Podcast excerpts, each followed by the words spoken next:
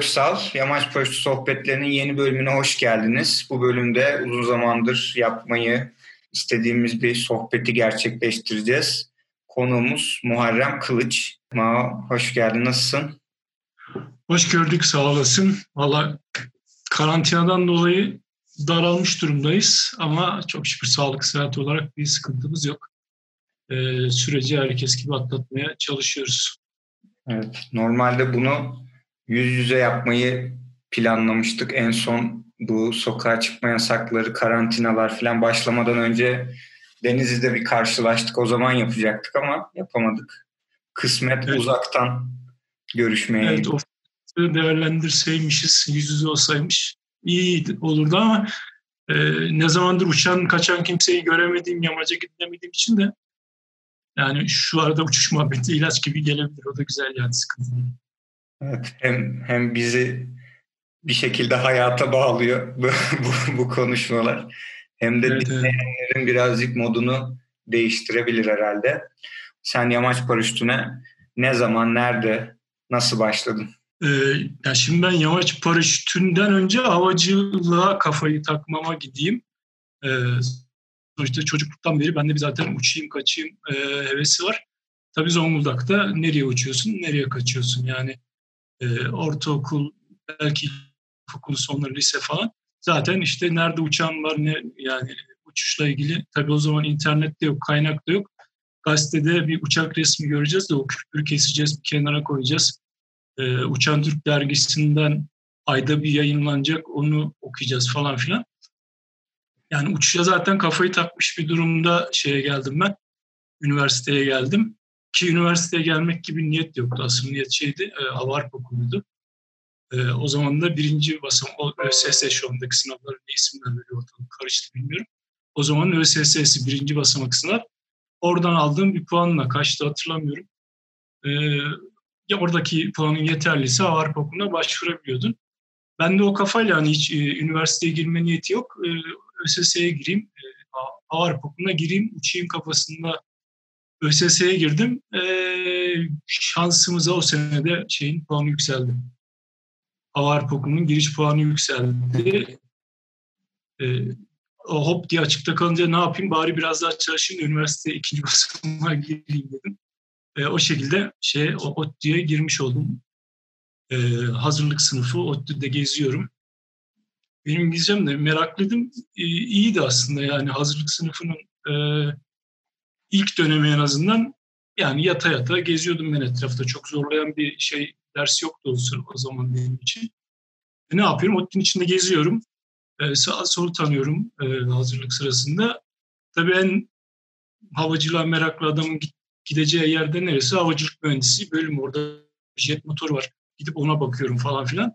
Oralarda gezerken bir şey gördüm. Bir kapıda havacılık topluluğu tanışma toplantısı diye bir tanışma toplantısı ilanı gördüm. Yani şimdiki gibi bütün kampüsün her tarafında donatmalar, el, el ilanları falan yoktu. Şansına denk geldi vallahi yani havacılık mühendisliğinde o meraktan gezmemden kaynaklı. Ben de gittim toplantıya. Toplantıya gittim. Yani bir takım adamlar çıktılar işte şöyle bir yama. Ben o havacılığa o kadar meraklıyım. Uçan Türk falan takip ediyorum uçan kaçan her şeyi biliyorum yani uçakları falan. Ama yamaç paraşütü diye bir şey duymadım yani. Çünkü Türk Hava Kurumu'nun da haberi yok. Dolayısıyla dergisindeki falan paraşüt delta kanat yazıları dışında yamaç paraşütüyle ilgili bir şeye denk gelmedim. Neyse o toplantıda arkadaşlar, eğitmen arkadaşlarımız dediler ki şey var, böyle bir spor var, bir hafta eğitim alacaksınız, hafta sonu uçacaksınız. Ya inanılmaz bir şey tabii yani. Yani dediğim gibi ben e, Uçan Türk'ten bilmem nereden, gazeteden bilmem ne, her şeyi takip ediyorum. Uçuşla ilgili her şeyi. Paraşütü biliyorum, delta kanatı biliyorum. E, uçakları falan biliyorum ama yamaç paraşütü diye bir şeyden haberim yok. Yani o toplantıya havacılıkla ilgili insanlarla buluşmak için gittim ben. Yamaç paraşütü diye bir niyet ve bir bilgi yok zaten. Neyse bir takım arkadaşlar toplantıyı düzenleyenler e, Murat Tüzer yani e, camiada şu anda o ekipten uçan e, bir tek o kaldığı için adını zikrediyorum. Öbür arkadaşlar zaten artık camiada değiller. E, bunlar dediler ki işte böyle bir yamaç paraşütü kursu vereceğiz. E, bir hafta ders alacaksınız. Hafta sonunda uçacaksınız. E tabii ben bütün hayatımı uçmak hayaliyle geçirmişim ve adam diyor ki bir hafta sonra uçacaksınız. Tabii ben hemen şey yaptım. E, kursa yazıldım, kaydoldum ve 9. yurdun altındaki zaten biliyorsun topluluk odasını. Orada kursa başladık. Yalnız işler öyle olmadı. Yani biz teorik eğitimi bitirdik. Sınav olarak yazılı bir şey yoktu ama bir mülakat vardı. Bizim içerideki malzeme odasına tek tek geçip işte kanat şöyle olursa ne yaparsın, böyle olursa ne yaparsın diye. Olay orada kaldı ama yani bu güz dönemi 91, 1991 güz döneminde her zamanki kursların verildiği zamanlar işte. Kursu aldık ama ben şu an niye olduğunu hatırlamıyorum. Nisan'a kadar benim şeyim olmadı. Kaç kişi vardı? 6-7 kişi diye hatırlıyorum. Hmm. Eğitmen kaç kişi vardı peki? Eğitmen işte Murat vardı, Cem Melekol vardı, Güneş Kocatepe vardı, Salih vardı, soyadını şu an hatırlayamıyorum. 4, 4, 4 ya da 5 kişiydi. Yani bir kanatlı oyuncu adam şey yapıyoruz. Muratlar zaten bir şekilde hani benim kurs almam 91 ama Muratlar 90'larda falan zaten başlamışlar. Hani kendilerini biraz geliştirdiklerine ve anlatabileceklerine kani oldukları zaman herhalde 91'de ve de tabii kültür işleriyle falan tabii bu işlerin halledilmesi gerekiyor biliyorsun. Hı hı. Kültür işlerindeki işlerini ayarladıktan sonra 91'de bize kurs verdiler. 6-7 kişiydik. Bu ilk eğitim, topluluğun ilk eğitimine evet. giriyorsun sen yani. Yani Murat evet, abiler yani. topluluğu kuruyorlar. Ondan sonra aradan onunla konuştuğumuzdan benim aklımda kalan aradan yaklaşık bir e, bir buçuk sene falan geçiyor. O sırada kendileri öğreniyorlar.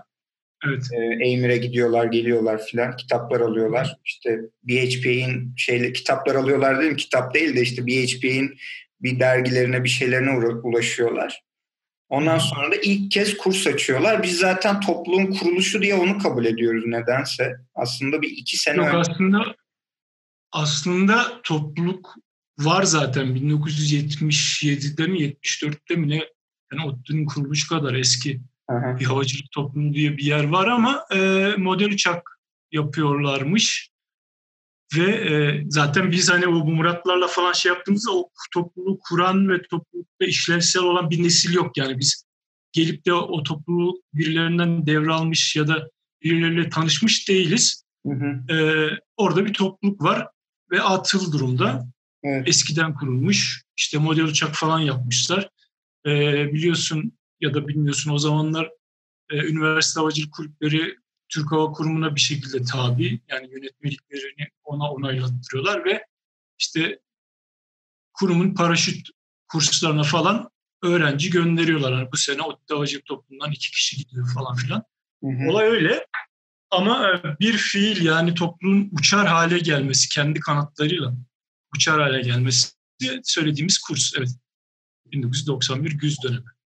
Teorik eğitimler bitti. Sonra uçuş olmadı dedin. Oradan devam edelim. Sonra dediğim, dediğim gibi biz şey yapacaktık. Hafta sonu hemen uçacaktık.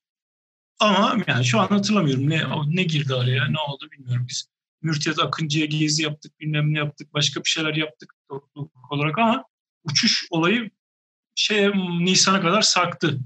14 Nisan 1992 Emir'de ben ilk uçuşumu yaptım. Neydi kanat? Hmm, bir tane kanat vardı. Magic 24 diye e, İsviçre yapımı. Hmm. Yani Magic 24 markası da modeli de o. E, zaten hani bende fotoğrafları var. Şey kanadın profilinde kesildiğini falan görsen eciş bücüş adam evde dikmiş oturmuş. Yani hiçbir şu andaki aerodinamik kriteri karşılamıyor. Dörtgen bir kanat ama işte ayağımız yerden kesti o gün. Sonra ilk uçuşu yaptın. Sonra nasıl da ilerledi süreç? Ee, ilk uçuşu yaptım. O gün iki uçuş yaptım. Bir süre daha devam ettik. Ee, Eymir'de yine, Eymir'de uçuşlara gidiyoruz. Sonra şey oldu. E, belli bir uçuş sayısına geldiğimde ben yardımcı eğitmen oldum. Yani o uçuş sayısı da 19-20 falan. Hı hı. Yani bir, bir sonraki gelen arkadaşlara kalkışta kanadını tutacak kadar işte ya da topluluğun iç, o kampüs içindeki işlerini çevirecek kadar topluluk içerisindeyim. Ee, ondan dolayı şey oldu. Yardımcı eğitmen gibi bir şey oldu. Hı hı. Ve süper olan şey şu. E, yardımcı eğitmen olunca malzemeyi alıp uçuşa gitme şeyim var. De o zaman şu anda hala öyle mi bilmiyorum. Öyleydi ee, yani ben bırakırken en öyleydi. Hala aynı. Yani o, o zaman topluluktan serbest malzeme kullanımı gibi bir hak kazanıyorsun. E, hakkı kazandık da şey yok bende, araba yok. Ondan sonra bisiklet var. Bir gün e, topluluktan kanadı aldım, e, sırtıma attım. E, ODTÜ'den Eymir İmrar Vadisi'ne kadar bisikletle gittim. E, o gün sabahtan akşama kadar 9 kere tepe, tek başıma yalnız bu arada. Sabahtan akşama kadar 9 defa çıktım uçtum çıktım uçtum. Birisinde pis sürüklendim. Zaten kesik kot böyle dizler falan açık. Dizi falan iyi bir tıraşladım. Diz falan kan içinde. Ben hala uçmaya çalışıyorum. E, o gün 9 uçuş yaptım. E, yine kantar içinde bisikletle geri döndüm. Yurda girdim ve bir hafta falan yattım. Yurtta. Ama uçuş sayısı artmaya başladı. Çünkü ona o zaman yani ilk sene iki uçuş yaptım. Ondan sonraki sene yani benim o 20 uçuşu bulmam iki, iki buçuk sene falan bulmuştu zaten yani. Hani e, çok da hızlı ilerlemiyordu. Hem malzeme azdı hem uçuşa gidiş sıklığımız en azından biz yeni çömezler için yani Muratlar herhalde bir yerlerde uçuyorlardı kendi vakitlerinde yazın falan ama e, bizim için öğrenci olarak, kursiyer olarak o kadar şey değildi, açılmamıştı daha şey, kilometre. Ondan sonra o ilk kurstan sonra ama her yıl düzenli olarak kurs yapılmaya başlandı değil mi? Hiç ara verilmedi galiba. Yani evet neredeyse neredeyse değil. Benim bildiğim ya benim topluluktan bir buçuk senelik bir kopuşum var. O arada da verildi ama sonuçta biliyorum verildi. Ee, bir toplulukta bir anlaşmazlık bir şey oldu. Ben topluluğu bıraktım. Ee, bir buçuk bir buçuk sene falan gittim kendime kanat aldım. Yemedim içmedim. iki arkadaş ortak. Zonguldak'ta ortaokul arkadaşım var Murat Kayık. Onunla biz e, para biriktirdik. Ortak topluluğu bırakmışım.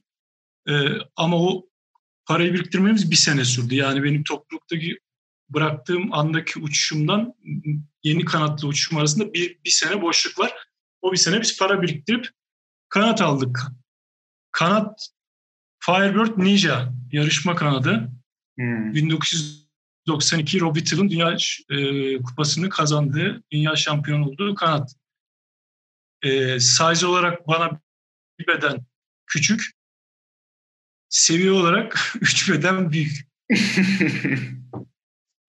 Ama yani o zaman şey yok tabii. Hani böyle foruma gireyim, ikinci el ilanlarına bakayım, dealer'ları arayayım.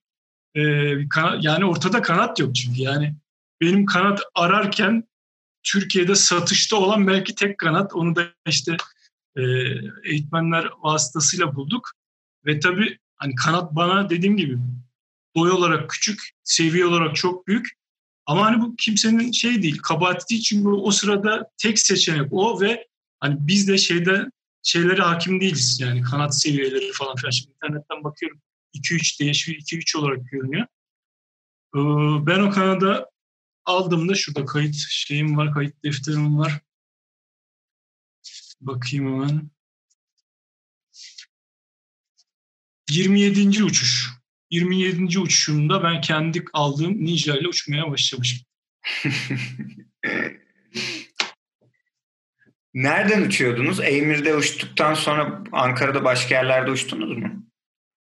Valla büyük, büyük bir e, yani ilk dönemdeyim. İlk dönemlerde sadece Eymir vardı.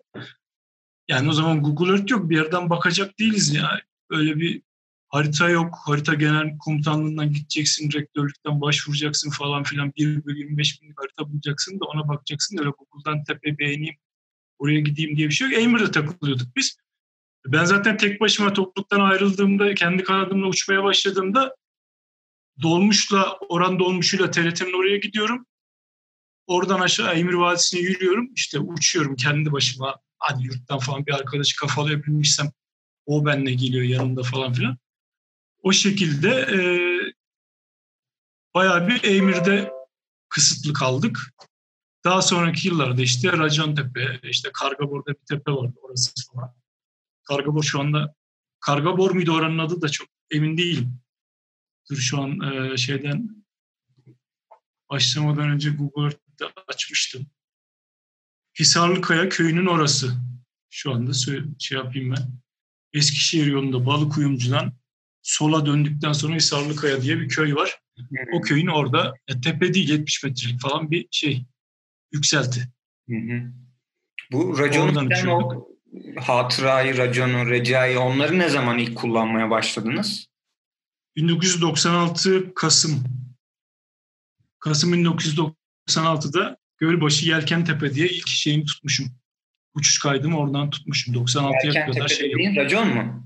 Racon, racon evet. Hı. Neden racon bende oranın adına peki? Valla şu an bir, bir şey uydurmayayım. Aklımda şu anda net bir sebep yok. Hmm, çok ilginç isimlerimiz var. Şey, Re, Racon, Recai. Recai orayı bulan arkadaşların bas, ba, baş harflerindendi de. Ha, Racon'un kim hatırlamıyorum. Evet. Recai oraya ilk giden topluluktan arkadaşların baş harflerinden falan çıkmıştı. Ee, Racon'a da ilk gittiğimizde güney tarafından uçtuk. Ve biliyorsun hani güney tarafı o kadar da verimli bir uçuş veren yelken, kuzey tarafı çiçek gibi yelken verir. Evet. Ama biz o gün deli gibi uçtuk orada. Yani hani yeni tepe bulmuşuz ve hayatımızın en iyi uçuşlarını yapıyoruz o tepede. Yani şeydi şenlik gibi, bayram gibi bir gündü. Evet çok ilginç. Böyle bir yeri ilk bulma anı çok ilginç gerçekten. Valla onu da nasıl şey yaptık bilmiyorum. O zaman e, yeni kanatlar gelmişti. Yeni dediğim ikinci el yeni bir, bir takım kanatlar bulmuştuk topluluğa. Kanatlar yeni, tepeyi yeni bulmuşuz. Hava cillop gibi e, şeydi artık yani uçağına yerdekiler bağırıyordu. Hani in de biraz da ben uçayım diye. Aşağıdan bağırış çağırış işte öbürü iniyor ona veriyor falan. Şenlik gibi bir gündü o, o gün. Hem tepeyi bulmamız hem yeni kanatlarımızı uçuyor olmamız ve hem de güzel bir airtime yaptığımız bir gün olarak e, yani benim için şey unutulmaz günlerden birisiydi. Şeyi biraz merak ediyorum. Neydi teorik, o zamanki teorik bilgimiz neydi? Sonra onun üstüne nasıl koydunuz? O şey nasıl birikti? Teorik gelişim nasıl oldu? Allah dersin anlatılan içeriğini net hatırlamıyorum. Zaten hangi başlangıca sorsan herhalde. Aynen o ilk derslerde dinlediğini hatırlamaz. Ama hatırladığım şey şu, bizim elimizde 5-6 sayfalık A4 not vardı. O notlarda şeydi, Türk Hava Kurumu'ndaki paraşütlerin sevk idaresi ile ilgili notlardı. Yani paraşüt nasıl? Yamaç paraşütü değil yalnız. Türk Hava Kurumu'nda Muratlar falan paraşütçü ya. Oradan eğitim almışlar ya. Onların e, elindeki 4-5 sayfalık A4 notlardı. İşte sağa dön, sola dön e, hedef yaklaşmaları vardı. O da şey için, hedef yarışması için olan notlardı. İşte merdiven tipi yaklaşma, yok şu yaklaşma falan şu anda bizim onlarla alakamız yok. Öyle bir şeylerdi. Onun üstüne de işte Muratların falan e, deneme yanılma bize kurs vermeden önce yamaç paraşütüyle yaşadıkları e, tecrübelerdir. Eş sahibiydi, ileri seviye falan filan. Yoktu aslında toplasan hani 2-3 saatte bitmiştir herhalde dersin şeyi. Teorik içeriği ilk kursta en azından. Peki ilk uçuşlar nasıldı? Yani anladığım kadarıyla çok da bir performansı olmayan ve zaten yamaç paraşütünden daha çok serbest paraşüte benzeyen malzemelerle uçuluyor. Kalkıp uçup iniyorsun herhalde. Öyle havada kalma, soaring, yelken uç vesaire o tarz şeyler nasıl gelişti? Yok. Yani doğru, doğrusu benim ilk uçuşumda zaten alçak tepe ve kanat o kadar kötü demeyeyim de performanssız işte yani hani tam yamaç barışlı değil alet. Skydiving kanadından biraz daha hallice. Ben yamacın yarısına kadar koştum zaten. Yani 40 metre ise 20 metresini koştum. Yarısında ayağım yere kesildi. 3 saniye falan havada kaldım ve ayaklarım tekrar yere değdi. İkinci uçuşta biraz daha iyi kalktım. Yani koşu o kadar uzun sürmedi ve kalktıktan sonra bir, bir şey vurdu. Böyle hani hep aşağı gidiş değil de bir anlık böyle bir iki metre yukarı hopladığım bir an oldu. O uçuş biraz daha uzun sürdü. Zaten şey yok, e, yer ekibi yok. Telsiz, pano, kumanda yani herhangi bir şey yok. Kalkıyorsun, iniyorsun. Öğretmen sana koşturuyor. Ve sen havalandıktan sonra tek başınasın. Bir şey de yok. Telsiz kumandası, yerden megafon falan. Daha sonra megafon aldık, daha sonra şey aldık falan. İlk uçuşlar dediğim gibi kısaydı ve şeydi. Kanat zaten performanssızdı. Sonra mesela topluluğa Black Magic geldi. Air ve Black Magic efsaneydi. Çünkü havada iki dakikadan falan fazla kalmıştık yani. Hani ilk birisi uçtu ve adam inmedi. Yani ama iki dakika falan inmedi. Ama bizim için oha falan yani nasıl uçtu işte havada çok kaldı falan diye o düzeyde uçuşlar. Bilgi kendi kendine gelişmiyor. Neticede aslında siz sıfırdan yamaç paraşütünü keşfediyorsunuz. Yamaç paraşütü yamaç paraşütü haline geliyor yani. Yeni bir imkanın olduğunu yani yamaç paraşütüyle atıyorum havada kal daha uzun süre kalmayı, termik dönebilmeyi öğrenme anları falan bu tarz hani şu anda bize çok normal sıradan gelen şeyler aslında o zaman yoktu. Bu yoktu. anlar bu anlar nasıl gelişti? Nasıl keşfettiniz? Nasıl ya Yoktu ve size e, sana onu anlatacak kimse de yoktu. E, birincisi zaten hani işte dediğim gibi A Black Magic iki dakikadan fazla kaldı. Biraz daha nasıl kalırız?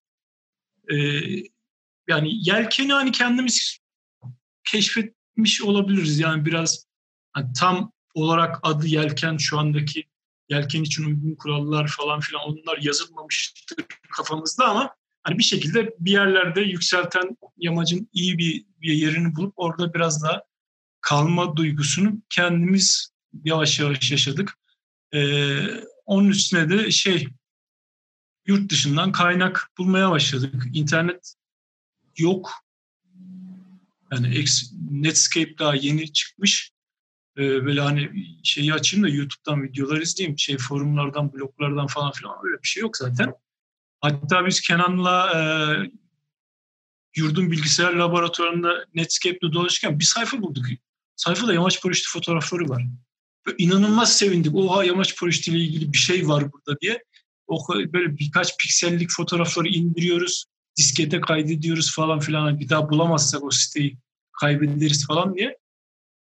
O şekilde internet de yok ama e, PHP'yi bulduk. E, Skywings magazin vardı onu bulduk. E, PHP'nin Training Manual e, işte prosedür kitabı dosyası. Onu bulduk. İşte Touching Cloud Base sonra geldi. Yani şey ne var ne yok diye gözümüz açık takip etmeye başladık. Videolar falan filan. Yavaş yavaş biraz kendimiz e, bularak biraz yani videoda adam bir şey yapıyor da nasıl yaptığını anlatmıyor ki. Böyle lay lay lom yamaçta gezen bir adam. Biz bakıyoruz ne yaptığını anlamaya çalışıyoruz. Ama bak ne güzel bu tarafa döndü orada yükseldi falan Yavaş yavaş böyle kendimiz yani deneme yanılma yoluyla ki havacılıkta çok tavsiye edilen bir yöntem değildir. Ama e, bir şekilde yani şu an düşünüyorum da bayağı da bir şey yapmışız. E, şu an dangalaklık limitinin çok üstünde denemelerimiz olmuş ama işte o zaman öyleydi yani yapacak başka bir şey yoktu. Başka bir yol yoktu. İnsanların genel olarak o yıllardan itibaren sayısı, profili o nasıl değişti? Şimdi şöyle dediğim gibi ben kendim kurs aldım. Sonraki kursta yardımcı eğitmenlik gibi bir şey yaptım. Ondan sonra topluluktan ayrıldım. Ee, bir buçuk sene civarı bir şey. Kendi e, kanadım Ninja ile ben uçuyorum zaten. Çok umurumda değil. Sadece hani dolmuşla uçuşa gitmek falan bana büyük bir sıkıntı. Ama hani toplulukta olabil kendi malzemem olduğu için toplulukta olabileceğimden uçuş sayımın artışından çok daha muazzam bir ivmeyle ben uçuyorum. İyi kötü uçuyorum yani. Ee, sonra 90 95 95 bahar döneminde verilen bir kurs var. Ben o zaman toplulukta değilim. Ee, Kenan'ı biliyorsun Kenan Oğuzhan Oruç. Hı hı. Kenan benim yurttan arkadaşım ve uçmak istiyor. Hatta işte o yurttan arkadaşlarla uçuşa gidiyordum diyorum ya Ninja'yla. O zaman Kenan da mesela geliyor. İşte ben uçuyorum, o benimle takılıyor falan. Heves ediyor. Ondan sonra o da kurs almak istiyor ama ben toplulukta değilim. Dedim ki sen git ya ne olacak yani hani ben toplulukta olmayabilirim. Sen topluluğa git eğitimini al. Neyse bu Kenan 95 Kasım'da başlayan kursa gitti. Ee, güz döneminde başlayan kursa gitti. Kasım ayı mı neydi? Sonuçta ben yurtta uyuyorum. Pazar bir pazar sabahı yurtta uyuyorum. Kenan geldi, dürttü beni, uyandırdı sabah e, sabah öğleye doğru. Dedim hayırdır? İşte dedi ki toplulukta eğitmen kalmadı, biz uçuşa gidemiyoruz. İşte kursa başlamış eğitmen arkadaşlar o zamankiler. E, 4 5 uçuştayken çocuklar nereye gittiler bilmiyorum. Bırakıp gitmişler. Dedi ki ya ben de kendim uçtuğum için tabii nispeten o, o durumda ODTÜ sınırları içerisindeki en tecrübeli kişi olarak ben kalmışım. E, benim de o zaman 50 uçuşum falan var bu arada. Dedi ki biz uçuşa götürür müsün? Dedim arabanız var mı? Araç var mı? Var. E, hadi buyurun gidelim. Ondan sonra bir başladık. Başıma kaldı yani. Ondan sonra 2004'e kadar falan ben ODTÜ'de eğitmenliğe devam ettim aralıksız. Ee, 96'ya kadar o dediğim gibi yani yarıda kalmış kursta açıkta kalan arkadaşları öylesine uçuşa getirdim ben. 96 yılında benim düzenlediğim yani benim eğitmen olarak düzenlediğim ilk, ilk kursu yaptık. Ve 150 kişi vardı. İki Oo. tane otobüsle gidiyorduk yamaca. İki tane bizim o şeyler ring servisleri var ya. Hı-hı. iki ring servisine doluşup doluşup gidiyorduk. Biraz abartmıştık o zaman. Ama şey oldu işte yani kültür işleri ne bu kadar öğrencimiz var, işte bu kadar adama bu kadar malzeme lazım diye bir hesaplar hesaplar çıkarıp malzeme aldırmanın ilk şeyini o zaman yani işe yarar derecede, işe yarar sayıda malzeme almanın ilk adımını o zaman o şekilde atmıştık. Ondan sonra da hiç sekmedi zaten. Ondan sonra direkt şey oldu. Yani kurs rayına oturdu ve devam etti ondan sonra. Kimler vardı o zamandan bu zamana? Murat abiden bahsettik. Ondan sonra senin dönemin, senden sonraki dönemde kimler vardı? İlk nesil Murat var. Ee, dediğim gibi onun dışında ki o nesilden şu anda yamaç paraşütü camiasında değiller en azından. Hani pilot olan var, başka bir şeyler yapanlar vardı. Emrah var. Emrah şu anda şeyde çalışıyor bilmiyorum. Emrah Yılmaz onu söylemeyi unuttum.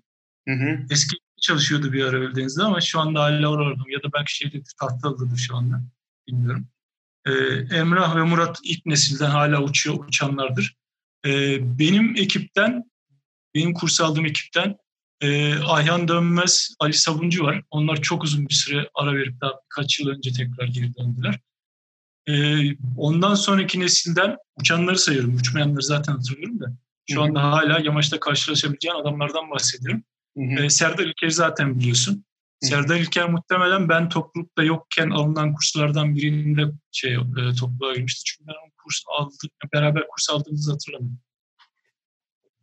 Serdar İlker var. Ondan sonrasını zaten biliyorsun şu anda yamaçtalar. Uğur, e, şey, Basat, e, Yiğit, Egemen, Selçuk. Ve ondan sonraki zaten sizin nesiller var. O arada bayağı bir insan şey oldu da şu anda hala aktif o nesillerden uçan insanlar bunlar. Evet. Sen hiç ara verdin mi? Bu zorunlu bir, bir buçuk sene kanat alma dönemi hariç hiç uçmaya ara verdiğin oldu mu? Hayır. Peki motivasyonun nasıl değişti yıllar içerisinde? Neredeyse 30 sene edecek değil mi?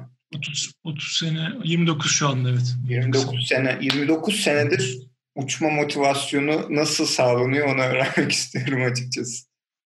Yani şöyle ben zaten e, hayatımda yön belirleyen bütün kararları alırken uçuşa etkisi nedir diye karar aldım. Yani bir iki yol ayrımı varsa ve birisi beni uçuştan uzaklaştırıyorsa Zaten ona gitmedim hiçbir zaman. Bu karar benim uçuşuma nasıl etkiler, beni uçuştan uzaklaştırır mı ee, şeklinde bir yol çizdiğim için hayatta o yüzden hala yamaç paraşütünden ayrı uzak değilim. Hep yakında kaldım. Hep uçarak kaldım. Ee, bir de hani dediğim gibi yani şimdi o kadar yıl diyoruz da benim ilk 5-6 senem şu andaki bir öğrencinin bir senede kat edeceği bir yol. Yani ben ilk 6 senede falan hani çok bir şey kat etmiş değilim. Ne bir şey öğrenebildik. Ne bir ya benim e, ilk yedek full koruma yedekli ve full korumalı bir malzemeyle uçuşum 96 91'de başlamışım. 96'da böyle bir malzeme var. Ama işte kasksız gömlek harnes, işte dediğim gibi abuk sabuk yarışma kanatları falan filan. Ee, ilk kez hani full emniyetli yani uçtuğum zaten ilk 6 sene yok gibi şeyden. Yani ben zevk aldım tabii o zaman çünkü çok, onu biliyorsun ondan zevk alıyorsun. Hatta o günleri özlüyorum şimdi. E, 50 kilometre falan uçup kaskı yerlere çalıyorum patladım diye. O zaman 3 değil de 4 dakika havada kalsam e, benden mutlusu yoktu. E, o yüzden şu anda da hala ben zevk alıyorum yani. Hani bazen bombastik havada 50 kilometre beni üzüyor olabilir ama kötü bir havada 10 kilometrede sevindiriyor olabilir yani. O, o konuda her zaman bir, bir şeyler yapmak içimden geliyor ve şey yapmıyorum, motivasyonumu kaybetmiyorum. Termik uçmaya ne zaman başladınız? Termik uçmaya 98'lerde falan başlamışızdır. Ya ben başlamışımdır. Dediğim gibi zaten hani es- eskiyle ilgili şöyle bir şey vardır camiada. Vay efendim eskiden korkuyorlardı işte, işte e, öğlen uçmuyorlardı işte türbül şeyi termikten korkuyorlardı. Yani korkmayıp da ne yapacaksın? Yedeğin yok, bir şeyin yok. Hadi göl başında raconda yedeksiz hı hı. E, gömlek harnesi çık bin metreye ne olacak? Yani öyle bir şey yoktu ki. Zaten hani benim 96'ya kadar zaten hani termik dönüp de oraya çıkmak gibi bir şeyim yok. Yani emniyet açısından çok salakça bir hareket olur. Malzemenin gelmesi yani şartların oluşması lazımdı ki biz ona gidelim. Yani yoksa ben de bilirim şeyde öğlen terminde uçmayı ama e, malzeme yok, yedek yok. Yani nereye gidiyorsun yani öyle bir şey yoktu zaten. İşte 96'dan sonra falan artık hani irtifada yedeğine güvenerek daha irtifalı işler yapmaya başladıktan sonra e, şey olmaya başladı yani termiktir vesairedir. Ufak ufak yani cross'a gitmesek de en azından tepenin üstünde tepe artı bilmem kaçlara termikle çıkmaya falan başladık yavaş yavaş. Dediğim gibi 96-98 arası falandır. Toplulukta 4-5 tane kaset vardı. Video kaset. Ee, o zaman DVD falan yok. Şu anda DVD de yok zaten. İnternette bütün videolar. Ee, eğitim kaseti değil de işte bir firmanın kanatlarını tanıtan bir kaset vesaire vesaire işte ya da bir etkinlik olmuş. Onun kaseti işte e, Eurosport'ta Avrupa'da bir yarışma olmuş. Ondan kliplerin olduğu bir kaset falan filan. Zaten kasetleri izleye izleye başka bir şey yok. Öyle YouTube açıp akşama kadar bin farklı içerik e, yok. Üç tane kaset var. İzleye izleye kasetler zaten hani şey oldu. İşlemez hale geldi. E, onlardan gördük. Teoriyi geliştirdik. Yani pratiğe dökmeden önce zaten teorisini... Yani ben şöyle söyleyeyim. ilk cross'umda ilk cross'a gitmeden önce kış sezonu e, kimindi ya? Jock Sanderson'ın mıydı? Birisinin termik uçuyla ilgili bir kaseti var. Bütün kış izle, o kadar çok izledim, o kadar çok izledim ki yani oturduğum yerde termik dönebiliyorum. Yani daha cross'a gitmemişim ama oturduğum yerde böyle gözümü kapattığımda işte o içteki freni, dıştaki freni, sabit, içteki freni o zaman teknik öyleydi. Yani o kadar izleyerek böyle kafaya yazdım artık yani. Ve bir gün çıktım, termik vurdu. Ve otomatik olarak kendimi dönerken, tırmanırken raconun üstünde bilmem kaç ilk metre irtifadayım. 1500-2000 neyse. Saldım şeye doğru. Konya yolundan aşağı saldım gittim. Ama muazzam bir şey uçmuşum yani o duy yani tepeyi ilk kez arkanda bırakıyorsun. Yani hep kalkmış aşağı inmişsin üstünde dolaşıp oraya inmişsin ve artık tepe yok. Yani o kalktığın tepe bir yerden sonra görünmüyor. Hatta şey var e, uçarken ileride bir viraj görüyorum. Diyorum ki olan diyorum şu viraja kadar gidebilir miyim? O virajı geçsem falan filan. Sonra termik buldum, uğraştım, bulut tabanına çıktım falan filan. Unutmuşum. Dedim ki Allah Allah ya şey ne oldu ya? O virajdan ben viraja heves etmiştim. O ne oldu falan dedim. Abi baktım viraj da geride kalmış. O ileride acaba gidebilir miyim diye e, heveslendiğim köşe, o viraj geride kalmış. Ha bu ne? Kaç kilometreydi? 22 kilometre falan. Ama dediğim gibi yani şu andaki 100 kilometre uçuştan çok daha tatmin ediciydi o zaman için. Ee, inanılmaz bir şeydi, keyifti yani. O günleri özlüyorsan. Şey nasıldı? Kullandığınız cihazlar? Bu ilk bahsettiğim e, cross uçuşunda Flytek 4005 Vario var. Bip bip ötüyor zaten sadece. irtifasını falan gösteriyor. Herhangi bir kayıt cihazı yok. Bu 22 kilometreyi de şeyden ölçüyoruz. Racondan. indiğim orada bir benzin istasyonu var. Köy var. Racondan oraya sonra toprağa dönünce haritadan cetvelle ölçerek o 20 kaç 20 küsur kilometrelik bir mesafe çıkıyor. İlk o. Ee, daha sonra Garmin 12 GPS geldi. Ben zaten o, o sıralar maden mühendisi ve araştırma görevlisi olduğum için arazide de şey kullanıyorum. GPS kullanıyorum. Yani GPS kullanma şeyim meslekten dolayı var. Ee, valla bir iki tane Garmin GPS aldık. GPS artı Vario tabii ikisi birbirinden Vario ile uçuyoruz da GPS de kayıt ediyor. O da iki boyutlu kaydediyordu galiba. Üçüncü boyutu da yoktu. Yani sadece XY olarak senin kaydını tutuyor. Yanlış hatırlamıyorsam. Ondan sonra işte Flytek modellerini geliştirdi. Garmin ama zaten hani cihazların birleştiği noktaya kadar bayağı bir süre geçmesi gerekiyor hala biliyorsun. Yani Flytek'in Vario'su gelişiyor ama Vario olarak gelişiyor. Garmin'in GPS'i olarak gelişiyor ama GPS olarak gelişiyor. Ee, çok daha sonra olur. 2000'lerden sonra olur yanlış hatırlamıyorsam iki cihaz birleşti. Kombine bir cihaz çıkmaya başladı. Yani benim ilk 3-4 uçuşum dediğim gibi şeydir. Cetvel mesafesidir. İlk yarışmam fotoğraf makinalıydı.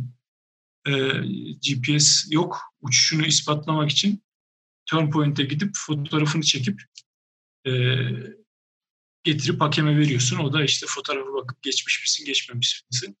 Ee, ilk bir iki yarışmamda şeydi fotoğraf makineli GPS'siz. O zaman GPS yoktu. Dedim. Hangi yarışma ilk gittiğin? Valla biz o zaman şey yapmıştık. XC Ligi diye bir şey düzenlemiştik. Şey de çıktı. E, YP Forum değil de ODTÜ Yahoo Groups'ta ODTÜ grubu, ODTÜ Havacılık grubu çıktı ve uçanlar üye olup hani biz biraz da oradan şeye başladık. Yani başka şehirlerde ne oluyor? İşte Hakan Akçalar falan. Onlarla o gruplarda tanıştık. Yüz yüze tanışmadan önce. E, uçan İstanbul ekibi, İzmir tayfası falan filan. Yamaçta da karşılaştık. Ama daha kaynaşmamız e, o gruptaki yazışmalarla oldu. E, o yazışmalardan e, hani bir şey oluşmaya başladı artık. Ya uçuyoruz hani şurada beraber mi uçsak? Önce beraber uçuşa gitmeler başladı. E, hava güzel işte Çökelez'e gidelim, şuraya gidelim falan filan. On, Bozdağ'a gidelim. Ondan sonra XC Ligi diye bir fikir çıktı. O zaman da olay şu, o yaptığımız buluşmaları daha adı konmuş bir şekilde mesela Bozdağ'a gidelim. İki gün Bozdağ'da Task uçalım işte karşıda Zeytinlik köyü var. Oraya gideceğiz. Aşağıda bir iki de cami var. Oraya şey yapacağız. Kirazlı'da bilmem nereye ineceğiz ya da Çökelez'de işte Baklan Ovası'na gideceğiz vesaire vesaire iki günlük öyle e, kendi aramızda dediğim şeyler. Yani PVC çapında falan henüz öyle bir organizasyon yok. Biz kendi kendimize takılıyoruz o sırada. Bu hangi yıllar? 2000'lerde olabilir. Ha, 2000... Bir dakika ben e, ilk yarışmama Airwave Fusion'la katılmışsam 1998'de Fusion'la uçuyordum. 98 98. 98-2000 arası falan. Yani 98-99'da Türkiye'de yarışma bir şekilde yapılmaya başlanmıştı yani. Yani yarışma toplu halde cross yapıp birbirimizin kafasına vermeye çalışmaktı. Yani en uzağa ve sonuçta şey de yok. Çoğu zaman en uzağa gidendi zaten. Arka rüzgarda açık mesafeydi yani o task e, olayları çok seyrek oluyordu. Onun dışında hani yardır git en uzağa kim gidecek tadında açık mesafe cross yarışması tadındaydı. Ne kadar kişi vardı böyle bir araya geldiğinizde kaç kişi oluyordunuz? 20-30 kişi falan. O, o dönemden kimler var? Hakan Akçaları saydın başka. Var ama adamlar tam memci. Hmm. Yani Mehmet Dursun var, işte Murat Tüzer var, Yiğit var, ee, Uğur Türköz o hala bizde single şeye, e, crossçu tayfasında takılıyor da Selçuklar falan o yarışmalarda var mıydı bilmiyorum. Belki de ilk yarışmalar olabilir. Alim olabilir. Alim Yıldırım. Serdar İlker olabilir. Yani şu andaki dinozor tayfa diyebilirim ya camiada böyle. Benim yaşımda olup da hala uça yamaç paraşütü yapan adamlar yani. Dönem dönem bazı yerler çok popüler oluyor. Dönem dönem bazı yerleri unutuyoruz. O zaman daha çok nerede uçuluyordu? Bir ara biz ilk şehir dışımız neredeyse yani Fethiye'yi saymıyorum. Fethiye'ye zaten gidiyorduk da Fethiye gitmeye dövüyorlardı bu işi yapıp da. Onun dışında Fethiye alternatif ya da alçak orta irtifa uçuşları için mesela Bolu'ya gidiyorduk, Bolu Abant'a. Hatta Boğaziçi Üniversitesi biliyorsun orada Airfest düzenliyordu. Ee, Pamukkale vardı. Ee, Kenan şeyde SDÖ'ye gidip Süleyman Demirel Üniversitesi'nde havacılık topluluğu kurduktan sonra ODTÜ ile Süleyman Demirel Üniversitesi bayağı bir kanka olmuştu. Onlarla bayağı takıldık biz. Yani önce biz ikimiz takıldık. Yani ikimiz de ODTÜ, SDÜ takıldı. Sonra Hacettepe vesaire Ankara'daki. Sonra zaten biliyorsun SDÜ de orada e, üniversiteler çapında şenlik yapmaya başladı. Erzincan bir ara şey oldu. Rahmetli e, Nurçin Dersin. E, Recep Yazıcıoğlu çok hevesliydi. O bizi oraya davet etmişti 98'de falan. O, onun zamanında orası coşmuştu. Yani ne gak deyince, araç guk deyince retrieve her şey vardı. O yüzden e, üniversiteli öğrenci toplulukları olarak Erzincan çok iyiydi o zaman bizim için. E, Kayseri çıkmıştı yavaş yavaş. Çökele zaten dediğim gibi vardı. Bozdağ vardı. Bozdağ Ege Üniversitesi ile olan muhabbetimizden. Alanya biraz. Evet, Ölüdeniz'i sormayı biraz geciktiriyordum. Adı geçti. Sorayım. İlk kez Ölüdeniz'e ne zaman gittiniz? Beşinci uçuşum Fethiye 300 metreden yapmışım. 93 Şubat 93 Şubat tatilinde tabii sömestr tatiline gittik. Ee, o zaman evet ilk zaten o zaman çok uçamamışım demek ki. Daha sonra 93'te 94'te pardon 94'te yine Babadağ'da ilk gene 300'den başlamışız. Ee, yine 94'ün şey sömestr tatili Şubat'ında 94 Şubat'ta yine Babadağ'dan e, 1800 metreden 18. uçuş, 16. uçuş 300 metreden, 17. uçuş 1800. E, o şekilde gitmişiz. Esavi yapmaya ne zaman başladınız? Esavi yapmaya dediğim gibi şeyden sonra yedekli ve full korumalı harneslere kavuştuktan sonra düzgün adı konmuş bir esavi olarak hı hı. yaptık. Ondan önce mesela dangalakça tavırlarımız oldu. Mesela kucağımıza T10 yedek paraşütünü alıp e, kondorla esavi yapmak gibi e, maceralarımız oldu ama esavinden sayılacak bir şey değildi o. Maceraydı. Yani kucağımızdaki T17'nin e, bir işe yarayıp yaramayacağından da emin değiliz yani. Zaten kal olmuş Türk Hava Kurumu'ndan çıkma malzeme onu nasıl ele geçirdik bilmiyorum da bir şekilde elimize geçirmişiz. Ee, Serdar o sırada aktif, Serdar İlker o sırada hem toplulukta hem de e, şeyde Türk Hava Kurumu'nda tekamül ne deniyor amatör tekamülcü mü ne bir şey seviyesinde paraşütle atlıyor. Zaten orada yani stol çekmişliğimiz var şeyde. E, skydiving kanadıyla stol çekmişliğimiz var. Skydiving kanadıyla wingover onlar rakkas diyorlar. Wingover yapmışlığımız var. E, skydiving kanadıyla spiral yapmışlığımız var. Ya ben o kadar uzun süre devam etmedim kurumda ama e, Serdar'ın daha çok atlayışı var şeyde uçaktan ve dediğim gibi o manevraları zaten yamaç paraşütünden önce şeyde yapmışlığımız var. O yüzden Serdar mesela ilk kez şey dedi. O T10'u kucağıma alıp Kondor diye bir paraşüt vardı. O da dikdörtgen direkt aspect falan böyle kare şeklinde. Ben bununla çekerim dedi ve çekti yani. O sırada hatta ben havadaydım. Böyle ayrı hova gitti, stol çekti gitti aşağıya doğru. Sakatlık çıkarmadan. Ama dediğim gibi yani rutin, düzgün e, bir de şey yok. E, bu instability videoları falan çıkması lazım.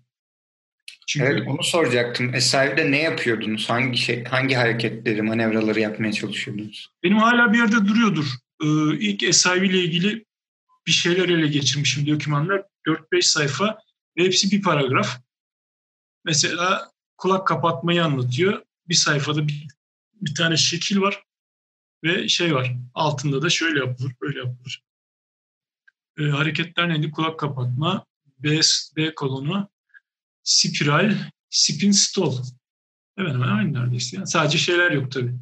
E, asimetrikliler, bilmem neler işte şeyin senaryoları işte otorizasyona gir, stall'da geri uç onlar yok tabii. Direkt stall çek çık, kanadı kapat aç, frontallar falan. Yani temel hareketler ama o ince senaryolar yok diğer alternatif. Excel, speedli zaten yok. Speed diye bir şey yok. Temel SIV hareketleri, varyasyonları olmaksızın. Speed sistemi ne zaman ilk kullanmaya başladınız? Kanatlarda hangi kanatlarda başladı? Çünkü ilklerinde öyle bir sistem yok. Trimli olanlar var. Speed 98'den sonra gelen kanatlarda vardı çok net olarak. Yani E, topluluğa çok güzel bir şey. Airwave'den Harmony ve Fusion'dan oluşan eğitmenler için Fusion diye HV2. E, eğitim içinde e, Harmony 1-2 o seride direkt vardı zaten.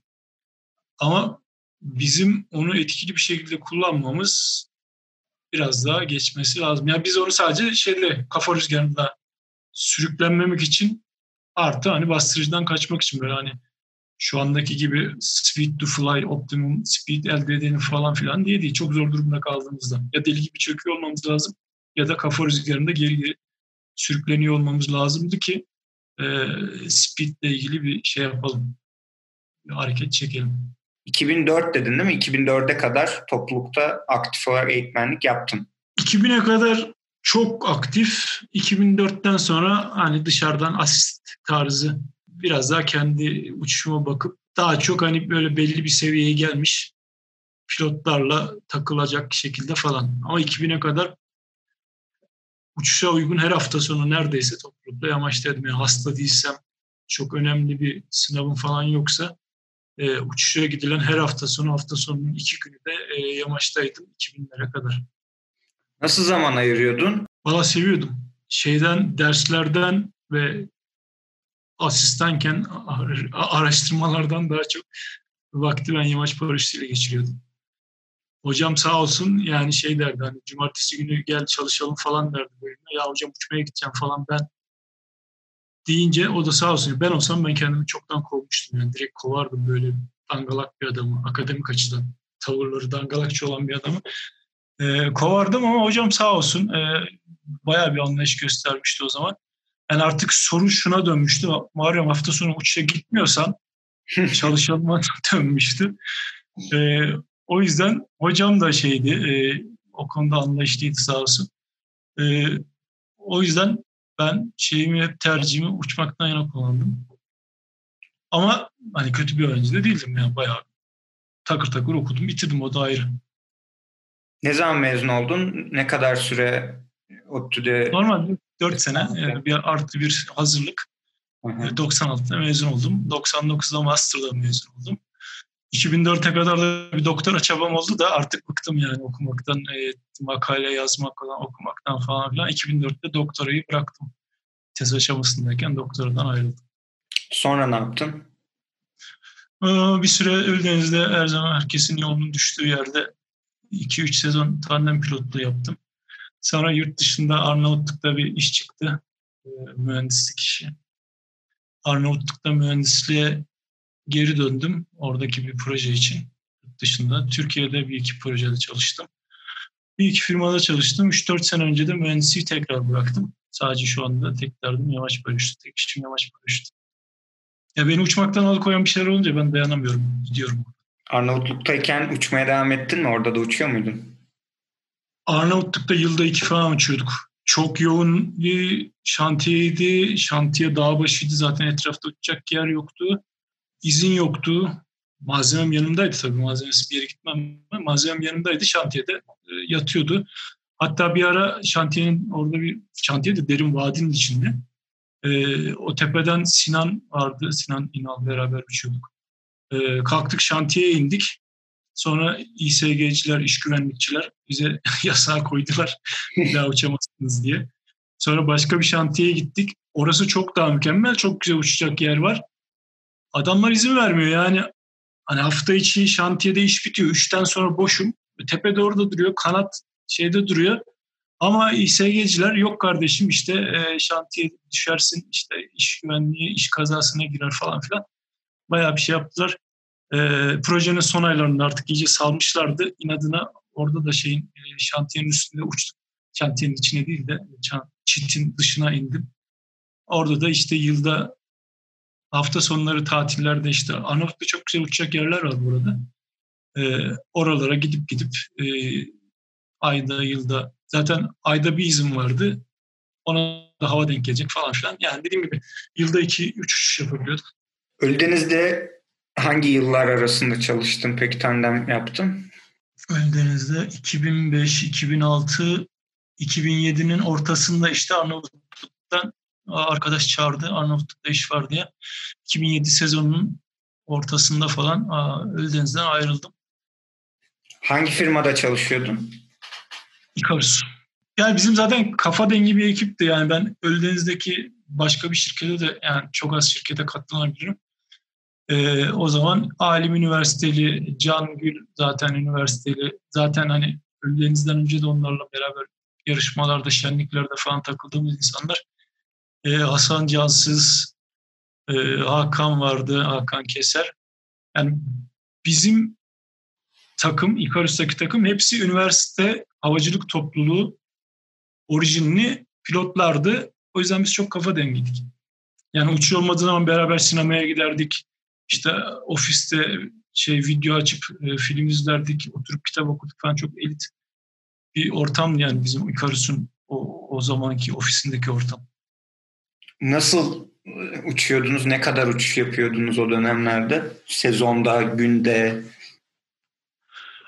Valla Icarus çok keyfe gider bir firmaydı. Öyle hani fiyat kıracağım da milleti toplayacağım falan filan diye yok. İşinize gelirse tadında bir takılıyorduk.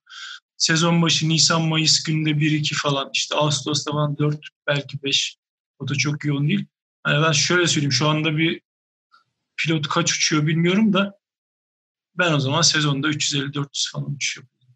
Türk Hava Kurumu, federasyonun ilk ortaya çıkma zamanları, o sürecin nasıl geliştiğini birazcık birazcık o kısımları konuşalım mı?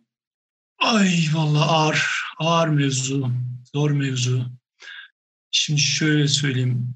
E, öncelikle topluluklardaki şey şu bizim o havacılık topluluğu için şöyle söyleyeyim.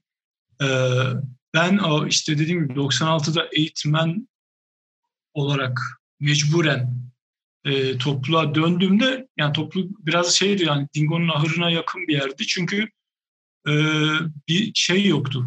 Kural, nizam yoktu. E, ben de o topluluktan ayrı kaldığım dönemde ODTÜ dağcılık kış sporlarında dağcılığa başlamıştım.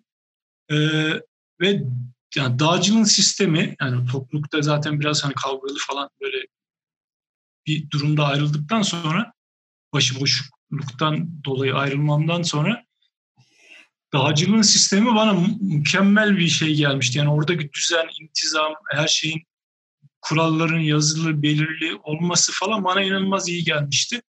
Ee, ondan sonra topluluğa geri döndüğüm anda zaten hemen şey yaptım. Yani dağcılık, dağcılık kış sporlarının yönetmeliğini aldım.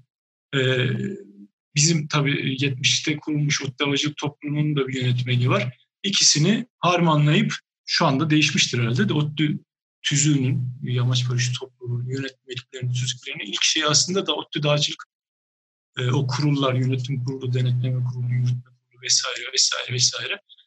E, onlardı, onları oluşturduk. Kütüphaneyi oluşturduk vesaire vesaire. Ondan sonra zaten e, yani sistem iyi kurulduktan sonra çatır çatır işliyor artık. Yani ben şu anda gururla da izliyorum. Yani Ottavacılık topluluğu hiçbir şekilde bir şeye düşmüyor. Düşmeden geldiğine kadar inşallah böyle devam eder. Hani bazı topluluklar vardır mesela şeydir. İki tane, bir tane, iki tane parlak adam çıkar topluluğu iki sene böyle coşturur.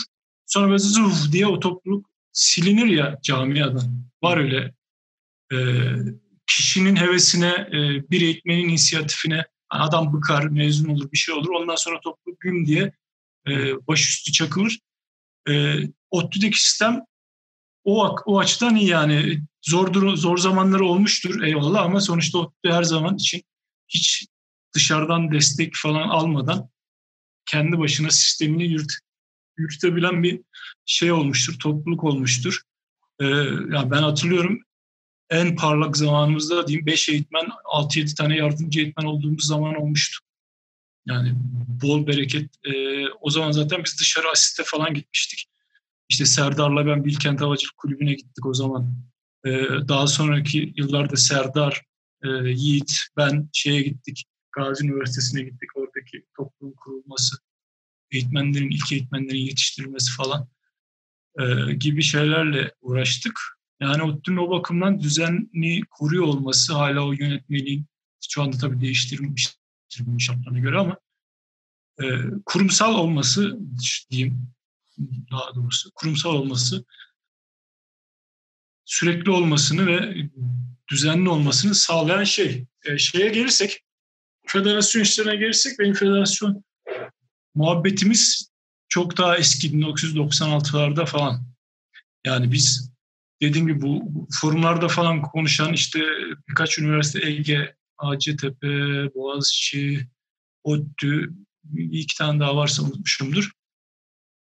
Biz zaten hani şeye yani bu işin böyle olmayacağı belli zaten. Yani bu işin kurallı kitabı olması lazım. Böyle herkes kafasına göre böyle bir sistem olması lazım. Zaten biz onun farkındaydık her zaman ve e, gittik işte BHP'nin manuellerini neden BHP'yi bilmiyorum. Yani Skywings dergisini bulmuşuzdur. Skywings dergisi BHP'nin yayın organıdır. Yani UŞPA da olabilir, başka bir şey de olabilir o devirde.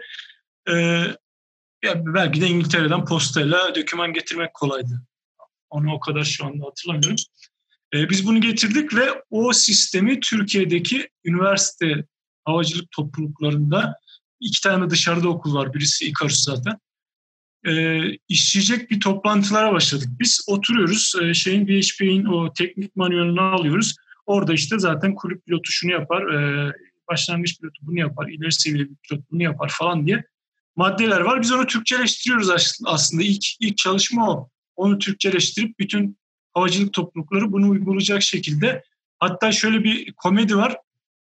E, kulüp pilotunda ya da advanced pilotta neyse hatırlamıyorum. 50 kilometre diyelim ki şey şartı var. Cross yapıyor olma şartı var. Biz daha termik dönmemişiz yani 50 kilometreyi kim nerede görmüş? Biz diyoruz ki yok yok bu çok oldu. Bu, biz bunu şey yapalım. 15 kilometre, 15 kilometre. Ki daha 15 kilometre yapmış kimse de yok. ee, o şekilde şu anda ODTÜ'nün ve birçok üniversite kulübünün, üniversite kulübü kaynaklı birçok eğitmenin uygulamakta olduğu işte başlangıç pilotu, kulüp pilotu vesaire falan diye olan o BHP sistemi 96'larda falan girdi. Kullanmaya başladık kendi aramızda. Ee, ve biz o zaman federasyon olmak istedik 96 senesinde. Türk Hava Kurumu dedi ki hop ne yapıyorsunuz siz dedi. Türkiye'de sportif havacılık benden sorulur. Bütün eğitmenlik şeyleri falan bendedir dedi taş koydu. E, şu anda da hala görüyorsun Türk Hava Kurumu versus federasyon kavgası o zamandan beri devam ediyor. Yalnız şöyle bir şey var yani insanın içi acır.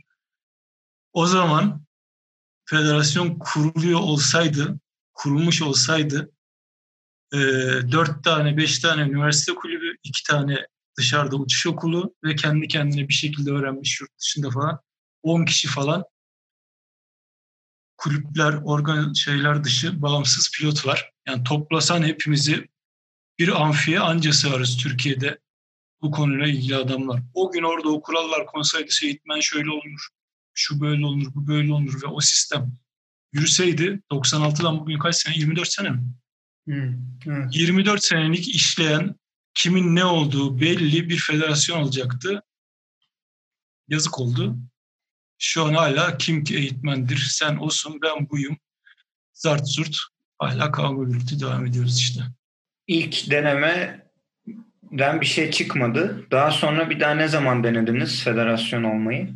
Valla o kavga hep sürdü ya. Yaparsınız yapamazsınız, yaparız yapamazsınız bilmem ne. Hatta şeyi hatırlarsın belki 2006'da falan bizim tayfa geldi bakanlığın önünde paraşütleri açtı falan filan 2005'te. Federasyonumu istiyorum. Şey... Ha, federasyonumu istiyorum. Hatta Federation Wars, Federasyon Savaşları falan diye yazışmalar vardır şeyde hala duruyorsa Yahoo Groups'ta, ODTÜ Group'ta falan. Ee, Hakan falan da o zaman bu kavganın içindeydi sonra bıktı adam. Birçok kişi bıktı. Ama o zaman dediğim gibi yani bir yetki paylaşımı olur, şu olur, bu olur, bir şey olur. En azından hani bu kitlenin tamamen görmezden gelinmesi olmasaydı bir hani uzlaşmaya doğru bir şekilde gitseydik gelin biz verelim denseydik belki. Anladın mı? Yani size eğitiminizi verin biz lisanslandıralım falan şu anda öyle bir şeyler yapıyor. Yapılıyor zaten iş ona döndü. Ama o zaman yani bu camia e, kurum dışında yamaç paraşütü eğitimi verenler ve yapanlar tamamen yok sayıldı. E, bayağı bir sürede yok sayıldı yani şeye kadar bakanlık tarafından federasyon kurulana kadar. Yani bizim kendi çabalarımız değil de iş resmiyet kazanana kadar kurum hiçbir zaman bizi muhatap almadı. E, kurumdaki eğitmen arkadaşlarla her zaman iyiydik. E, yamaçlarda konuştuk ettik falan ama kurumun yönetiminin kafası bambaşka. Ee, ilk kez federasyon kuruluyor. Türkiye Hava Sporları Federasyonu adı altında. Ee, 2011-12 o yıllarda. Federasyon seçimlerinden sonra mücbir sebep olmayan sebeplerden ötürü. Mücbir sebep olmayan mücbir sebepler evet. Evet. Ee, federasyon kapatılıyor. Gelişmekte olan sporlar federasyonu diye bir federasyon var. Ondan sonra biz orada tekrar ilk kez 2016'da milli takım seçildi. Yarışmaya destek verildi. Biz o federasyonda e, bir varlık göstermeye başladık. Sportif anlamda. Daha sonra da şu andaki Türkiye Sporları Federasyonu kuruldu. Ve e, özel federasyon oldu. Bağlı Hı-hı. federasyonduk daha önce. Artık özel bir federasyon yani Türkiye Futbol Federasyonu gibi bir federasyon aslında yasal statü olarak.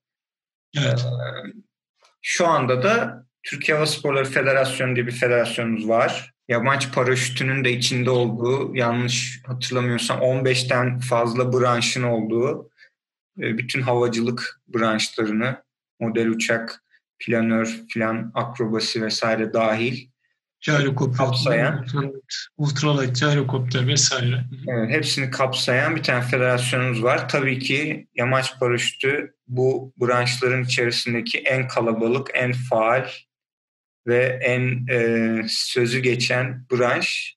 Ama e, yani he, kuruluşundan itibaren milli takımlar ve milli takımları işte yarışmalara göndermek dışında da gözle görülür bir şey olmadı şu ana kadar pek. Ama arka planda bir sürü çalışma yapılıyor. Onu da biliyoruz. Şimdi bu kronolojik sıra içerisindeki bizim bilmediğimiz şeyleri sen kendin istediğin gibi biraz doldur istersen.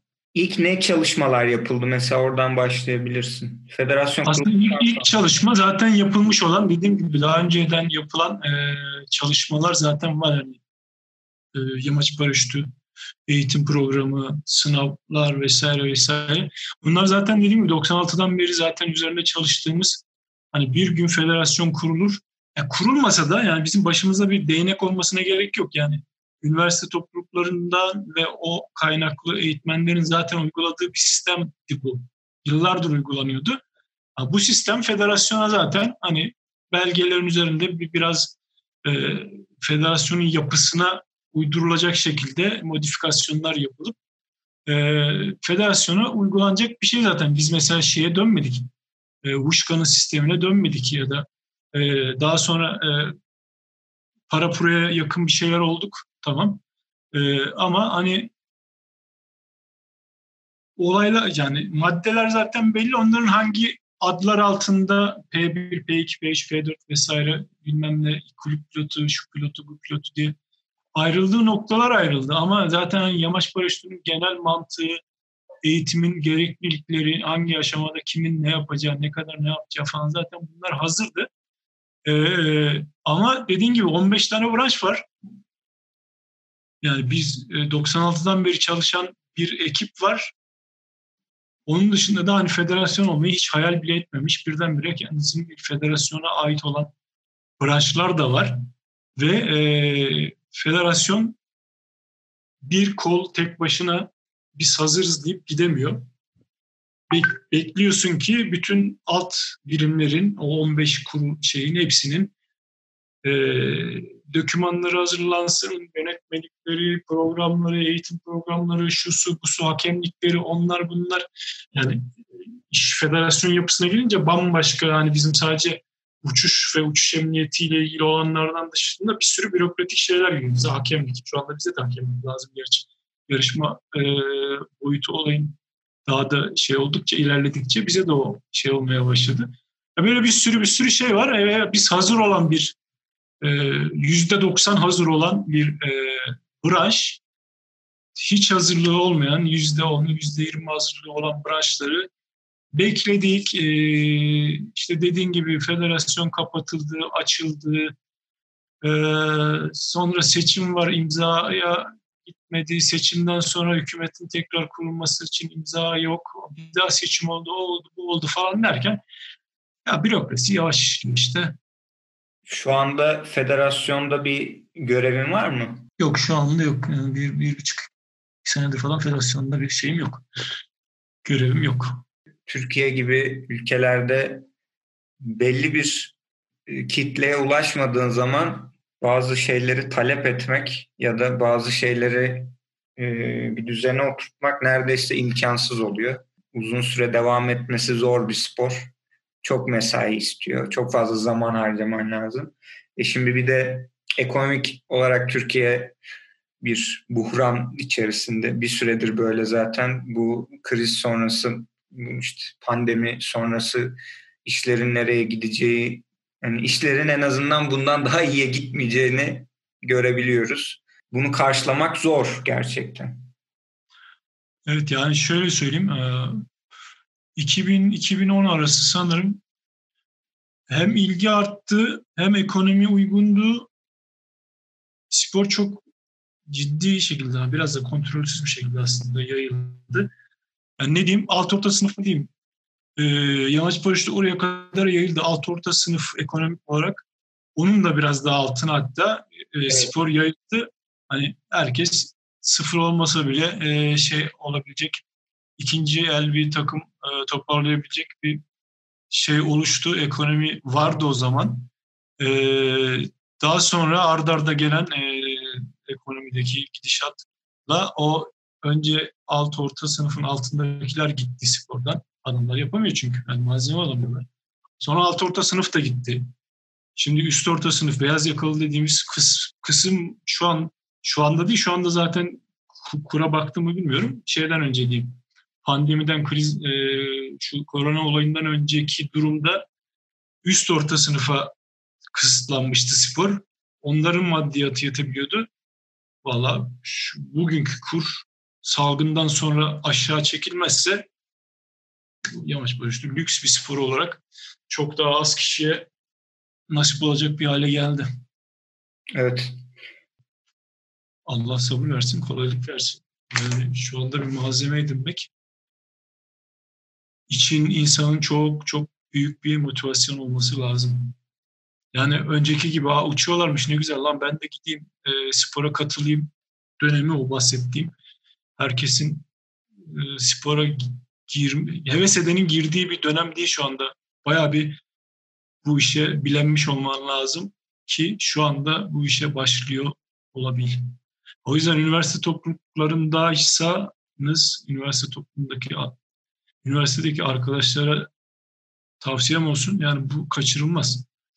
Ee, dışarı çıkıp da bu spora başlamaya kalkarsanız hayatınız kayar. Ee, bu, o fırsatları değerlendirmelerini tavsiye ederim. Gerçi üniversite topluluklarının durumu da bizim zamanımızdaki kadar parlak değil şu anda bildiğim kadarıyla ama. Evet, bu bolluk döneminin geçmesi üniversite topluluklarına da yansıdı. Son birkaç yıldır malzeme desteği duyduğum kadarıyla çoğu üniversitede neredeyse tamamen kesilmiş durumda. Hiçbir şekilde maddi destek vermiyorlar. Yani mad verdikleri maddi desteğin malzeme almaya hiçbir şekilde yaklaşmadığını biliyorum ben. Bazı yerlerde toplulukları tamamen kapattılar. Ee, yani benim ODTÜ'de en parlak dönemler diyebileceğim 98'lerde biz 4-5 takım alıyorduk. Rektörlük bize her sene vermiyordu. Tamam hani geçen sene aldınız bu sene yok size bir şey diyordu ama aldı mı 4-5 takım tam takım yedeğiyle, harnesiyle vesaireydi. Valla şu anda herhalde yani çocuklardan takip edebildiğim kadarıyla yılda bir harnes, öbür sene bir kanat falan diye gidiyor topluluğun durumu. Ki dediğim gibi bu hani e, rektörlükten en fazla destek görmüş tarihinde topluluklardan birisidir. Ottelacık topluluğu. Orada durum böyleyse e, diğer kulüplerde işler çok iyi olmamalı. Evet, biraz iç kararttık.